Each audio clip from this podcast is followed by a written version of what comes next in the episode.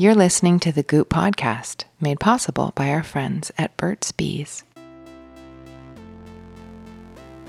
Thanks for tuning in. If you're new here, this is what you can expect. Twice a week, we'll be interviewing a different thought leader. For the most part, you can look out for new episodes on Tuesdays and Thursdays. We'll talk to doctors, researchers, creatives, founders, therapists, and healers. I'll take turns interviewing mentors and friends.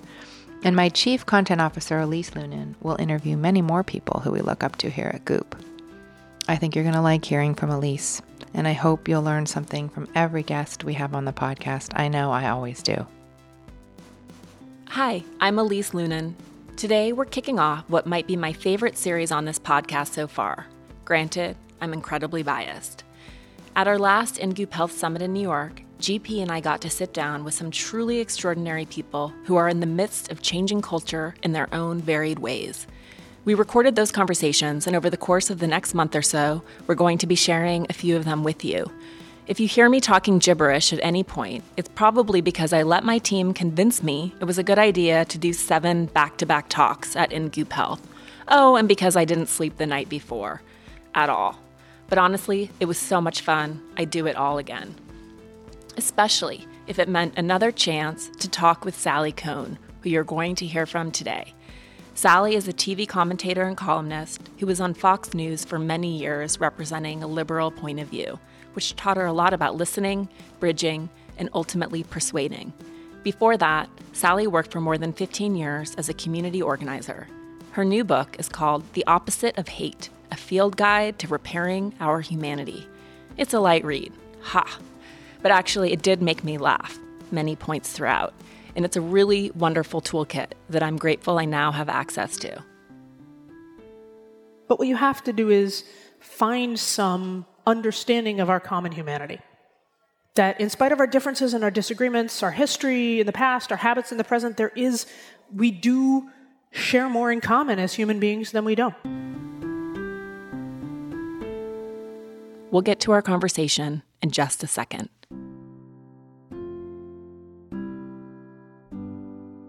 You know how some harsh skin products can feel like they're stripping your skin? Or on the flip side, how other products leave your skin feeling super greasy? If you've been in either boat before, you'll appreciate Burt's Bees line of sensitive skincare. Their fragrance free cleanser is loaded up with Goop approved ingredients like cotton extract and aloe vera, and their gentle moisturizers seem to melt into your skin and leave it feeling softer. But I think people fall for Burt's Bees sensitive skincare line because it's effective, and it can turn a mundane morning routine into a welcome kind of ritual. Also, talk about convenient. All you need to do is pop into your corner drugstore to find it. Easy. Learn more on burtsbees.com slash skincare. That's Burt's, B-U-R-T-S, bees.com slash skincare.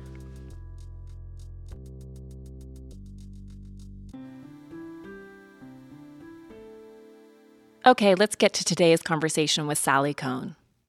I actually wanted to start with this quote that Henry Wads- Wadsworth Longfellow. Do you remember this quote? I like reciting people's books back to them because oh, they're always is this like, a quote I, I used? Oh man. if we could read the secret history of our enemies, we would find in each person's life, sorrow, and suffering enough to disarm all hostility. Oh. Do you remember that? Clearly, no, no, But it's a great quote. I should use it in my book. You should use it in your book. No, but your book is really about bridging and a concept that you call emotional correctness. So, can you explain what that means? Yeah. So, I, and this is, and, and curiously, I think this might be the subject of my next book. I'm not against political correctness. Like, just political correctness is a weird concept, by the way. We could talk about this more, but it's something that pretty much now everyone says. 80% of people say they're against but it's no one really knows what it is because no one's ever really defended it. And it basically just means talking about people using language and of course also doing things that convey respect. Like who's against that?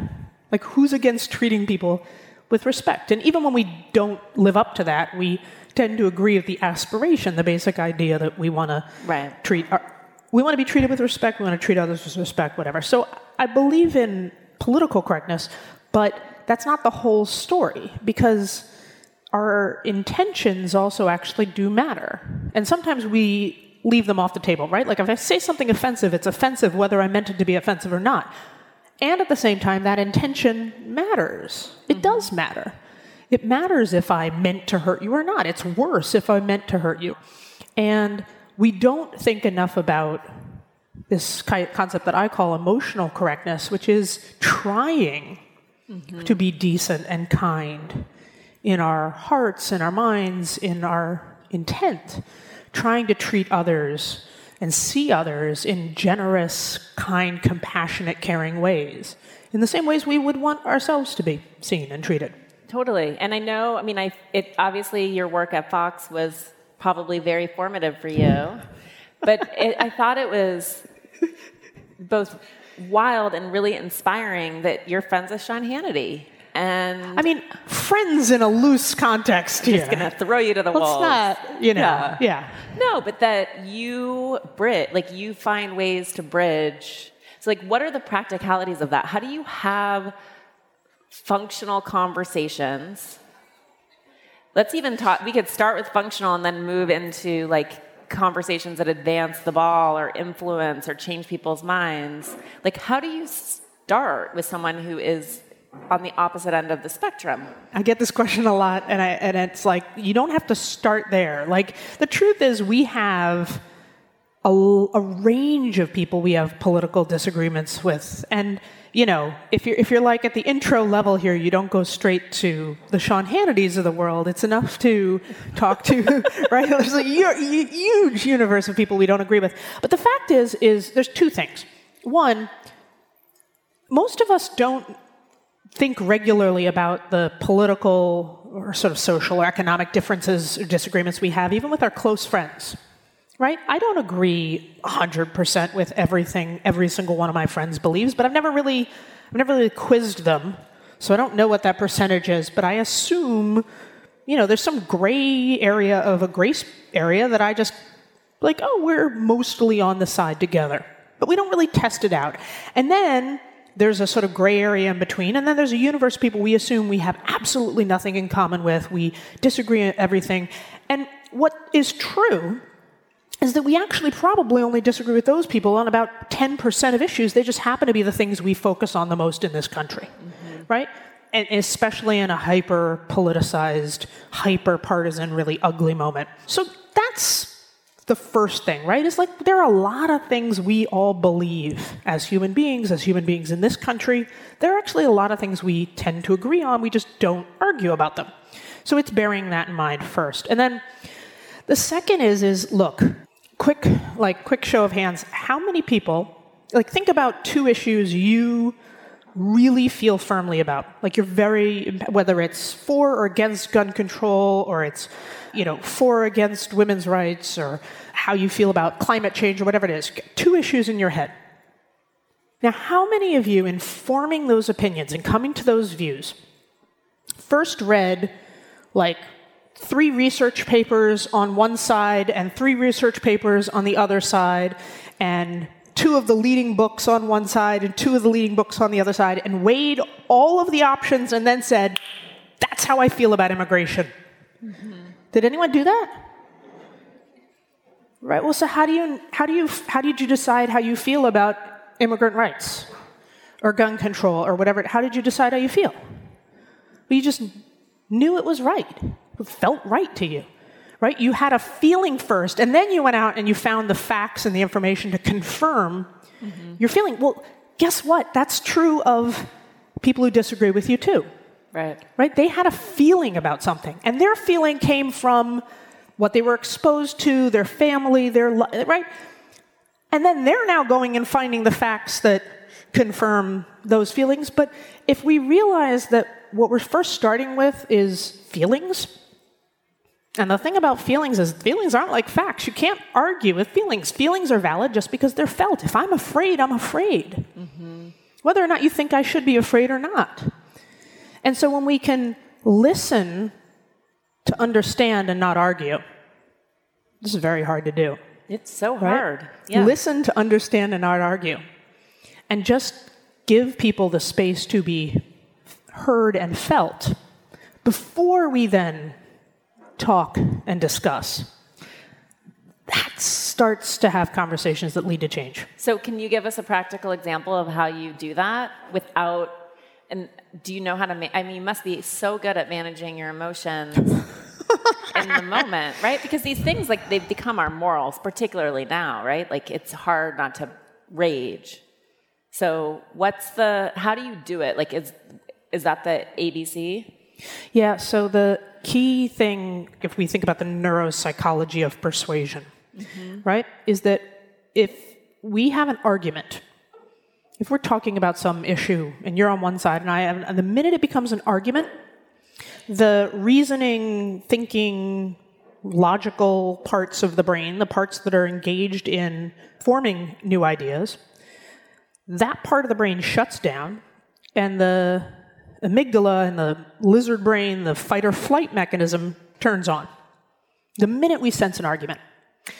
And you can think about this in your own personal life, right? Yeah. It's a big difference having a discussion with your partner about something versus the minute it becomes an argument. And the minute it becomes an argument, suddenly, I don't care what my partner is saying, she's wrong, I'm right, like we just, right? Yeah. And so the key thing is, and in that moment when it becomes an argument and the fight or flight mechanism goes on, you're, you're picking sides. And whoever you're in conversation with, they're picking their own side. They're not picking yours. That was the whole reason you were having the argument to begin with. So, what's key is cognitively to not let it become an argument, to instead keep it at a conversation, which is, of course, hard, right? And if you want that very gratifying and very socially rewarded in this moment we're in experience of just raging and yelling and screaming and telling them how hateful they are and how wrong they are, and then fine, go right ahead. Go ahead. Like you have my permission, but it's not going to change anyone. Mm-hmm. Right? And I, I mean, I, I read all the research. I talked to all, the, even the extremes, the ex neo Nazis and the ex terrorists and the people who were really, really, really steeped in even the most extremes of hate, and none of them ever said they were yelled at enough to the point where they changed. right? It's not how it works. Right? In fact, it begins with feeling heard and seen and listened to to the point where then you can listen to someone else. And there's that sort of modeling, that reciprocity. Mm-hmm. And yeah, so in the book, I, I use this shorthand which was taught to me of the ABC. And the, the A is affirm. Right? Affirm doesn't mean agree. Right? It doesn't. It means to just, that's what you're feeling. Like I hear, right? So when my, this, let's go to couples counseling. When my, I've been in a lot of couples counseling, and my partner says, you know, you were mean to me or you hurt my feelings, I can't say, no, I didn't right? I mean, I can, it won't work, but like, they're, they're, she's, they're her feelings, they're hurt. So I have to say, I have to acknowledge, right? Acknowledge or affirm, like, that's where she's at.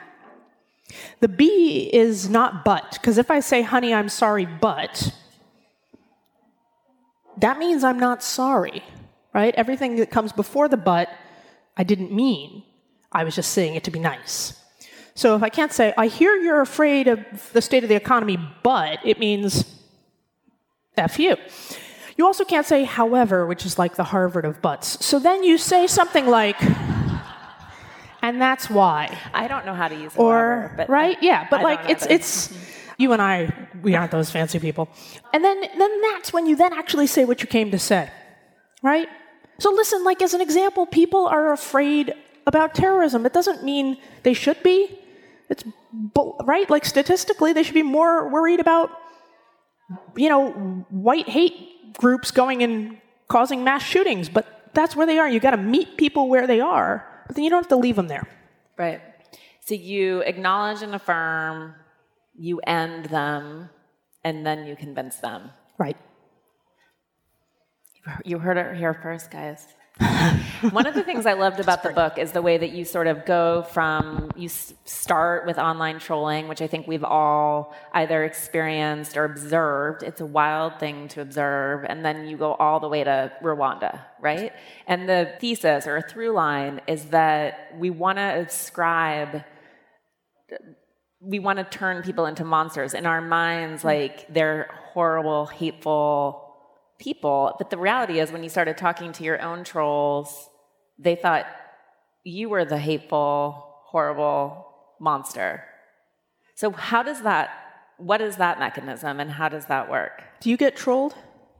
Have you had No. this? Yeah. The feedback that I, I mean, I think it's early for me, so just wait. I mean, Goop in general gets trolled, but I get a lot of feedback about my voice, which is interesting. Because it's lovely. Thank you. Yeah, no, people love to email and suggest I go and see an ENT or that I sound like a baby Kardashian was one. Uh, I don't know if the baby Kardashians are even speaking yet, and probably not in I mean. You know, if Kris has anything to do with it, they'll have their own podcast soon. Those baby soon. Kardashians. They're going to be competing in the audio space. But no, I haven't really. I haven't. Expe- I mean, I've tangentially experienced it, sort of more through the press. But, but what is that experience like when you like go behind the curtain in Oz and realize and see the person pulling the levers? What was he doing back right. there? I don't know what he was doing. I don't was, know. was he- I think he wasn't doing anything. That was Right, the point. That was the point. this is an indirect way of answering your question, but I, it's been what I've been thinking about lately. And so I was on a plane recently, as happens, coming back from a speech or something, whatever, it doesn't matter. And the plane was delayed, and because of some mechanical issue, some weather issue, sorry, fuzzy brain, the B12 shot clearly wearing off right, Right. now. Right now, live and on stage. She got her first Just B12 shot. someone run in with another B12 shot for my ass. Just Drop right your now. pants right now. Okay. So, but for whatever, and I gotta say, supremely dumbass reason, the flight had been delayed. Like, it was supposed to leave at 11, it was now leaving at 1. And because of that, the rules said you now had to change the breakfast on the plane over to lunch. Mm. So we were now further delayed because they had to take the breakfast off the plane and put on lunch. Now, whatever. Like, that's annoying, it's stupid, it's a dumb policy, someone should look into it, fine. But it is not the job of any of the people on the plane. Like, it is not their fault. Also, small uh, detail here, but flight attendants don't get paid until the door closes. So, in other words, like, their rate is determined by.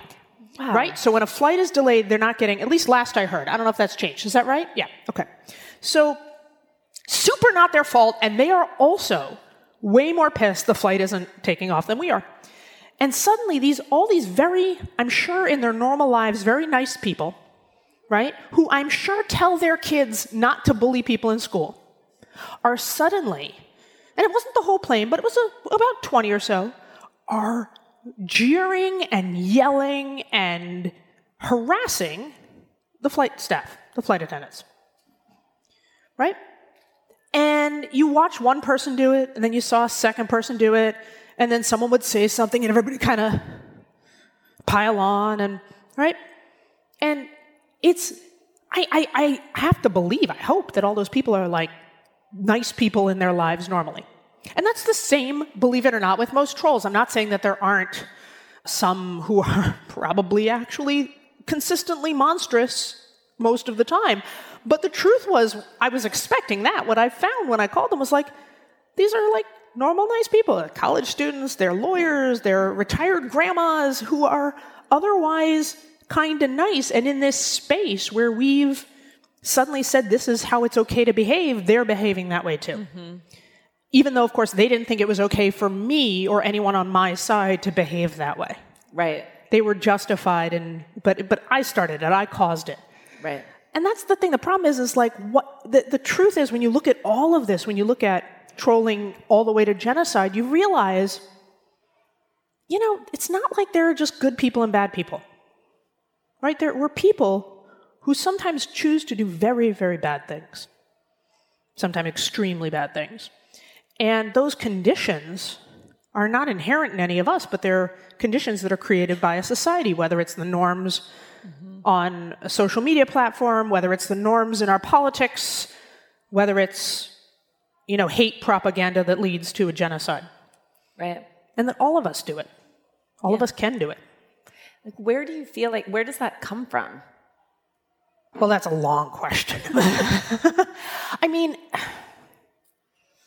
well, okay, one of the more startling moments I had in the whole process of writing the book was when I was going to Rwanda, which, you know, you can read about genocide, you can prepare yourself, but it's not, it's just, it's, it's not something you can ever actually be prepared for. And it was the, not only the fastest genocide in human history, but it was done days, with a right? hundred days. It, it was, it was, it was done with such an intimacy, right? And you hear the stories like, oh, people killed their friends and their neighbors. It's not like your neighbor who you've seen once or twice bringing out the garbage. It's like we went to each other's home every Sunday. I was their godparents to their children. They were the godparents to my children. And then suddenly one day, I butchered their entire family at very close range with a machete. That kind of just extreme brutality. And you think, how can human beings be capable of doing that? What we tend to do is we say, oh, well, that's, that's those people. Mm-hmm. They could never do that. I had these conversations in the wake of 2016 too, where people on the left would say, oh, well, people on the right, the Trump supporters, they could do that, but we could never do that. It's like, what makes you think? And then I talked to a philosopher who said, you know, the reason we call these mass atrocities is because masses of people participate in them. There aren't enough, it's not like a handful of psychopaths Yeah. In Rwanda or in Serbia or in Germany, right? It's they're mass atrocities because masses of people do them because it becomes the norm, right? Because that becomes just like on that airplane, it became in this small way that became acceptable, right? And that we aren't being critical and self aware and thinking enough about what's happening in our conscious and our unconscious minds to sit up and challenge it. And look, in this day and age, that shouldn't be so surprising because it's that same sort of passive, unconscious embrace of hate that's leading to misogyny and racism and classism and Islamophobia and anti Semitism, right? We don't have the kinds of pervasive problems with racial injustice in our country because of a handful of overt bigots. Thankfully, we're not there anymore. We have these systemic mm-hmm. institutional problems because of all of us consciously or unconsciously perpetuating a problem. Right. And that can lead also to more extreme forms of hate. Yeah, so let's talk about that for a bit because we are all complicit in this system that is classist. It you know favors the wealthy. It favors white men. Certainly favors white people. Do you feel that just even this aware now suddenly people are aware of it and a whole? I mean, obviously many people have been living it for centuries, but do you feel like the awareness of it? for people who have lived a privileged life is enough to start un- dismantling and unraveling it. Like, how do we? It's everything. It's FEMA. I mean, like this week, it's all about FEMA and how Yeah. if you're not wealthy, you don't get Yeah. protection from storms. Like, it's in every single system. So, how are we going to fix that? It is, um, yeah, just fix that. B12 shots in the ass. I don't know if you knew that. Solves everything. and Goop Chews. Can I do a plug for Goop Chews too, which I also Yeah. just tried? No, but uh, look, I- here's the thing: is this is a really like scary, awful, dark moment, and there is so much to be outraged, righteously outraged and angry about in our world. And what we often lose sight of is the the sort of hidden miracle of the moment we're in, which is that we're having conversations like this, mm-hmm. right? That like suddenly white people are talking about unconscious racial bias and unquestioned mythology and, and sort of structural perpetuation of white supremacy, Yeah. right? That you have men talking about misogyny and what to do about dynamics of sexual harassment and oppression. We haven't fixed it yet, but there actually is both something hopeful in that reality of the shift in the conversation and also in the actual making the unconscious conscious. That is, the researchers and the scholars and the activists will say that's part of the first step, mm-hmm. right? I mean, I had I, two days ago, I was speaking at a college, and a self identified white guy, white college kid, in the audience asked me what he could do about his unconscious racial and gender bias. And, you know, I gave him some answers about how you start to expand your horizons and start to try to see the ways in which make those, make those sort of unconscious, untested assumptions in the society, start to see them and start to understand why things are the way they are, start to change what you're reading, start to change the classes you're in, expand your, but, but the first step was that question. Mm-hmm. That's a big deal, right? I met some like 78 year old white guy the other day, and he told me he was retired, but he had enrolled in extension classes around unlearning sexism. Way to go, septuagenarian white guy. Like, right? And, and there is actually something about that, right? Like, we are all still struggling with what it means and how to do it and how to do better. And by the way, we're also still struggling about how to not just have it in this kind of interpersonal conversation, but actually talk about how do you change and attack and articulate structural problems and, and systems, and, right? But the, we weren't having this conversation before. Yeah. It is the first step. The wait is over.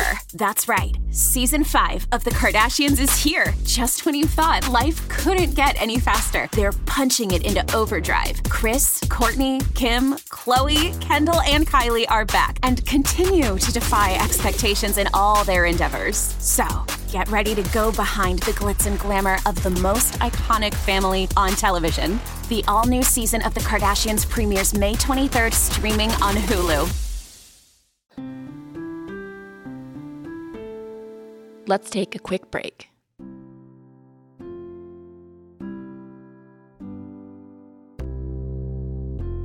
I'll be the first to tell you my skin is sensitive, and it can turn super sensitive when I least expect it, or when it's most inconvenient. And it's been like that since I was a kid, so I try to be careful with the products I use. I was excited to learn that Burt's Bees has a line of sensitive skincare, which has all the clean beauty basics covered. Everything they make is great, from convenient towelettes you can stash in your gym bag, to a face cleanser that leaves skin feeling nourished and refreshed, to their hydrating night cream.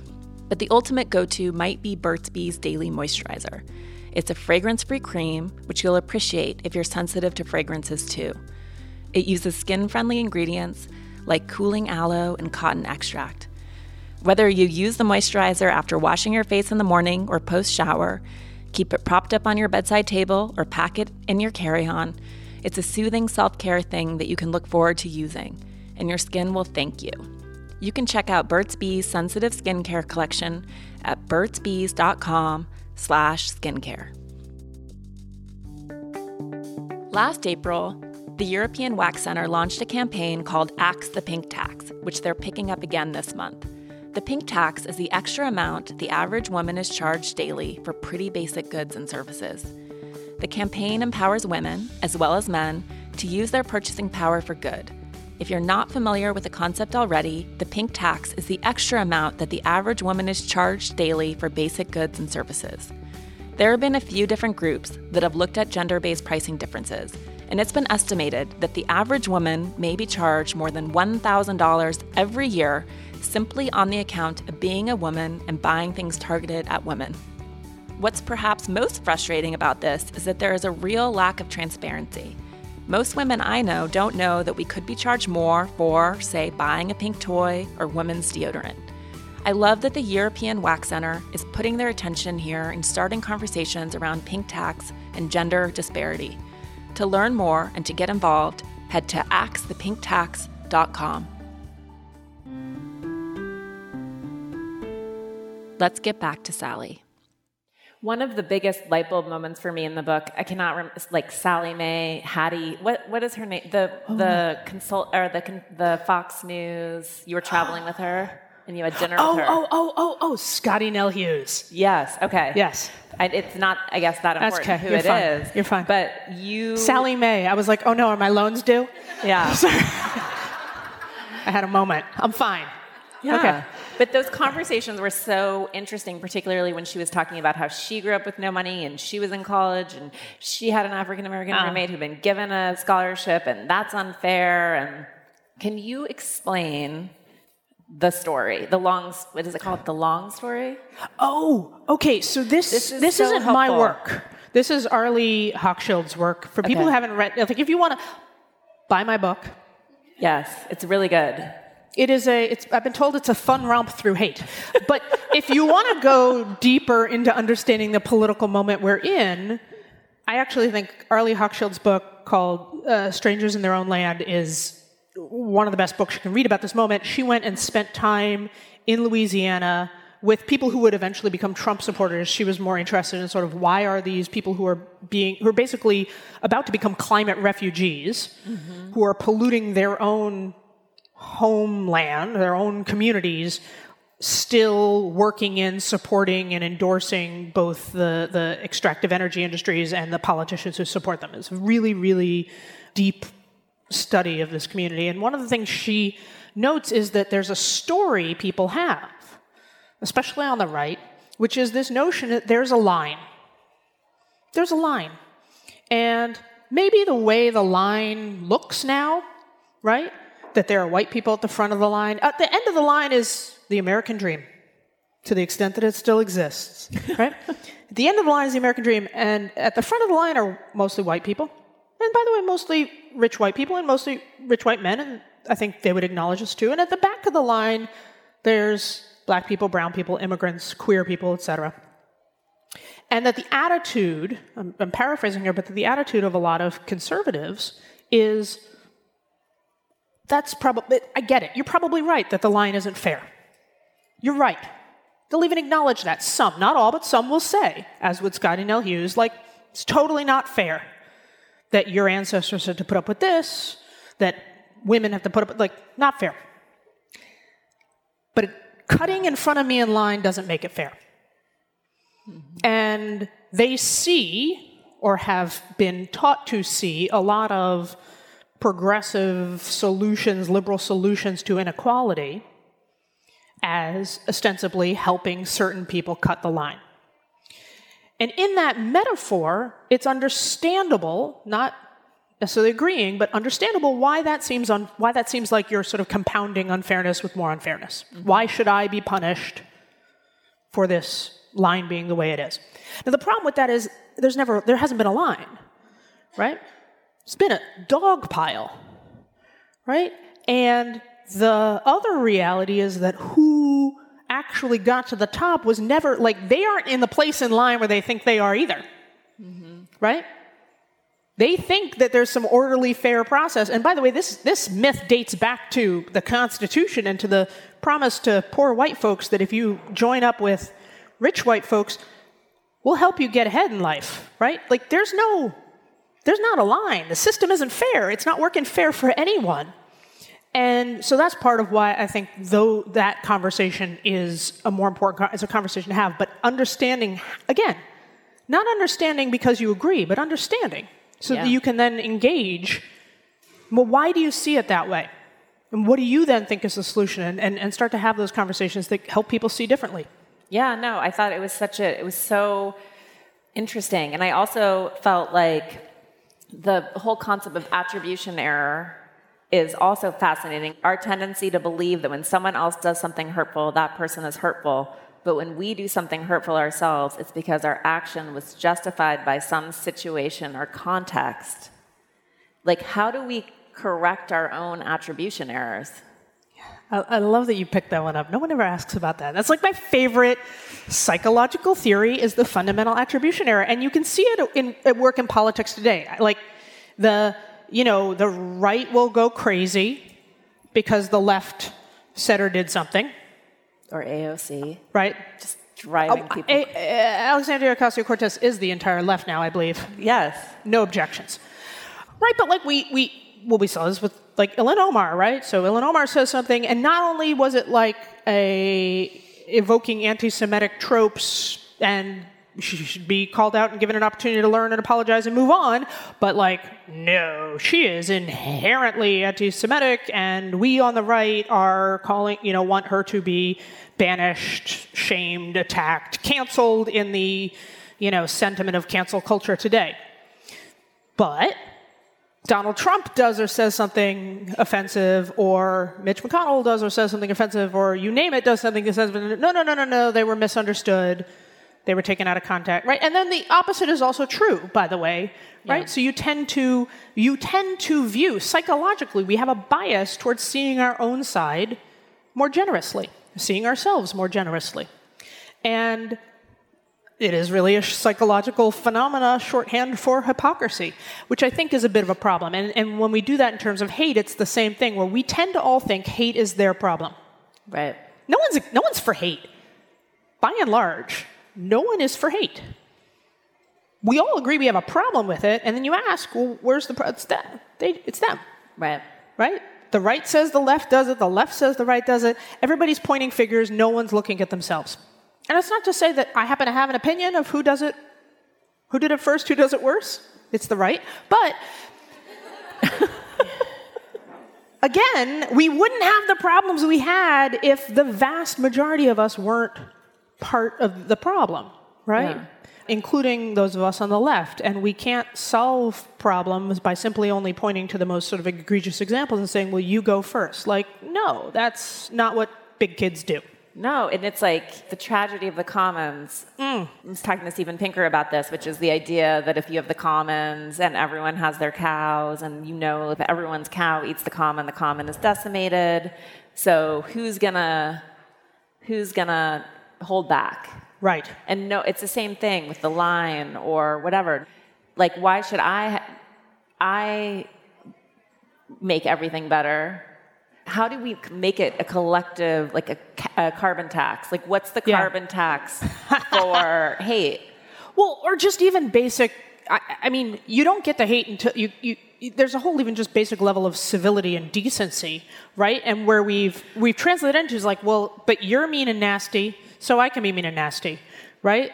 Like, well, you said something mean on the internet, so I can say something mean on the internet. Well, you're, you know, your side is treating immigrant kids and saying these horrible things about Muslims, et cetera, so we can say horrible things. And it's like, to your point, like, and this is increasingly true with social media and the way that social media is then fueling mainstream media and our discourse and our culture in general is like, well, all right, they may have bigger cows and their cows may do it more, but our cows are shitting on the public commons too. And Right. we've just got this giant heap of manure. And when you have a giant heap of manure,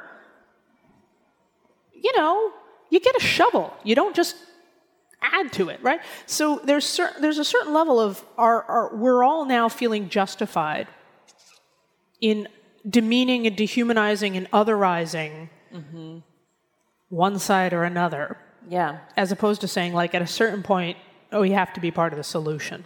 totally. And I think it's important too, on on all sides of the issue. We talked about it earlier. The conversation is happening. We're having it on a stage. It's very scary, and people are fucking up, right? Like we're all going to fuck up and say something.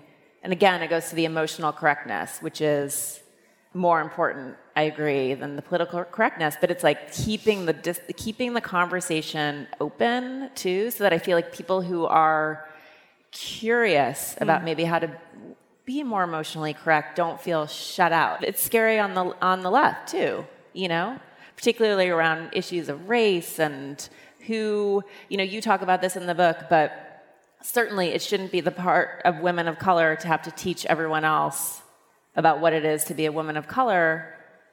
And yet, how do we learn? How how do we learn? Does that make sense? No, no. It listen. I mean, this is a complicated time. Yeah. Right, and it is a complicated time in part because of the public nature of our fucked upness. It used to just be if I fucked up, I fucked up mostly in private. It was great. You know, right? Just like if I said something mean, nasty, stupid, whatever, it was like we'd be on a couch, you know, having a conversation. It would stay with us, right? And Yeah. now are the fucked up things we say or do are mistakes, right? Including our unintentional ones, can be broadcast, can be Yeah. broadcast by ourselves or broadcast by others. You know, I still think, as hard and as scary as that can be, and I do think that there is an overreaction, that we are too quick to kind of vote people off the island for their mistakes as opposed to giving people a chance to learn and grow and change. Mm-hmm. And not just the people who've like demonstratedly made lots and lots of public mistakes, but I'm talking about especially regular people. That at the same time, as scary as that may seem, it is still a const- it's a constructive part of a process, Yeah. right? Of like, you know, yeah, okay, it's scary to get called out for saying something transphobic or saying something that you know was racist or whatever, and it's even scarier to be trans or black. Yeah.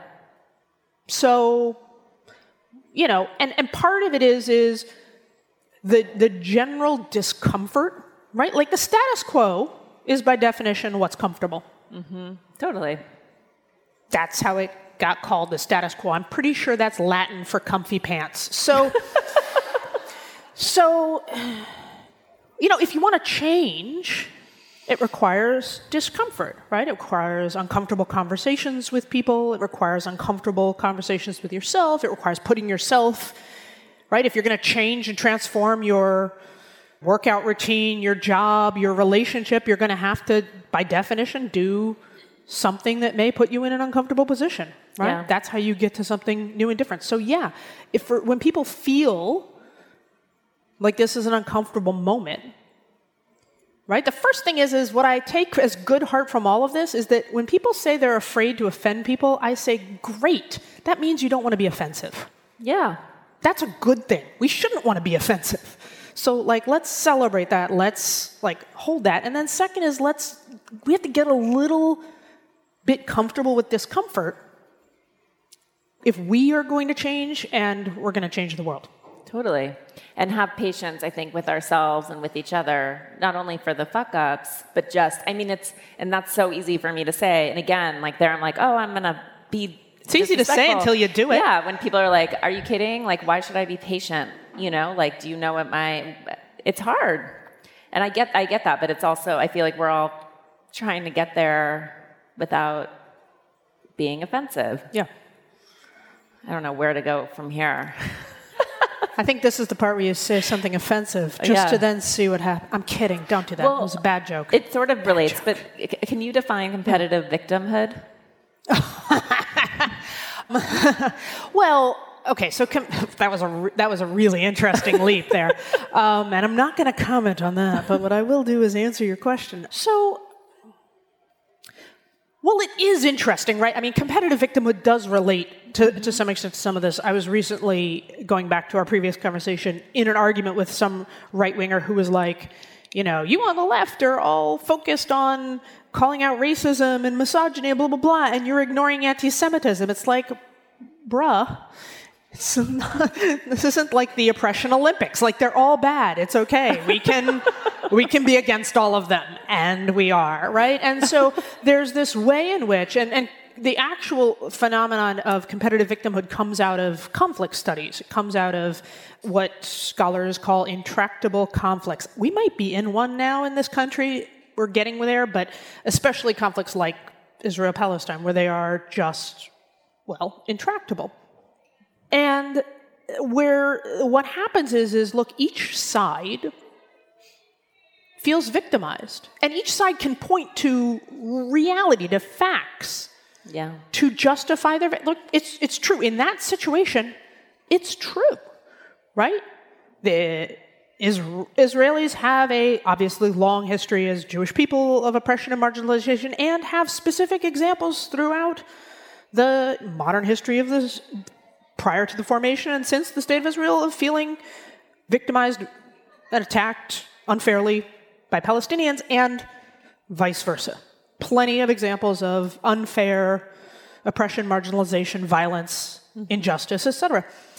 And if all you do is selectively point to the worst thing that the other side did, you then feel justified in whatever thing you're doing to perpetuate the conflict. Right. And what you end up doing is competing over your victimization instead of actually owning your part of a conflict and starting to solve it. And that dynamic, again, plays out when we feel like we can't have justice and equality for all, when there's a, some kind of false trade off between talking about rights, justice, and equality for one group versus another, et cetera. It's actually not how it works. And those dynamics keep us from lifting everyone up. I know we're out of time, but you have to answer the main, uh, the title of your book. What is the opposite of hate? right. Okay, so here you go. The opposite of hate. I, first of all, the reason I chose it, right? Is it to me it was a title that has a journey in it, right? Like you don't get there.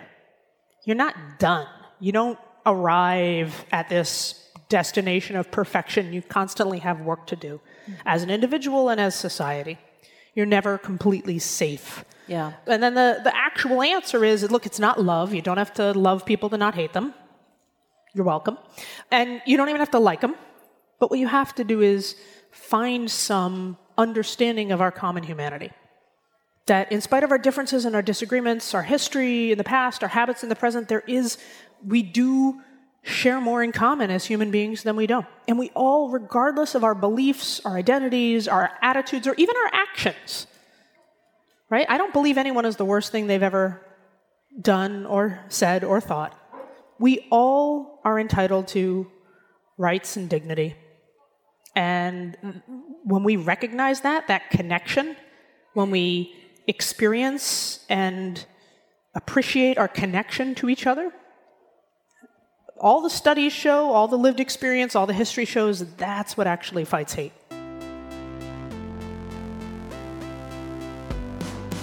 Thanks for joining my conversation with Sally Kohn. I have already started practicing her methods of listening and affirming before trying to persuade, and it is much more effective. To learn more about Sally's work, head to sallykohn.com, and you will not regret picking up a copy of her book, The Opposite of Hate. Thanks for joining us today. As always, we appreciate you listening and we love hearing your feedback. Please rate, review, and share with your friends, and just tap subscribe if you want to keep up with new episodes. Thanks for listening, and talk soon.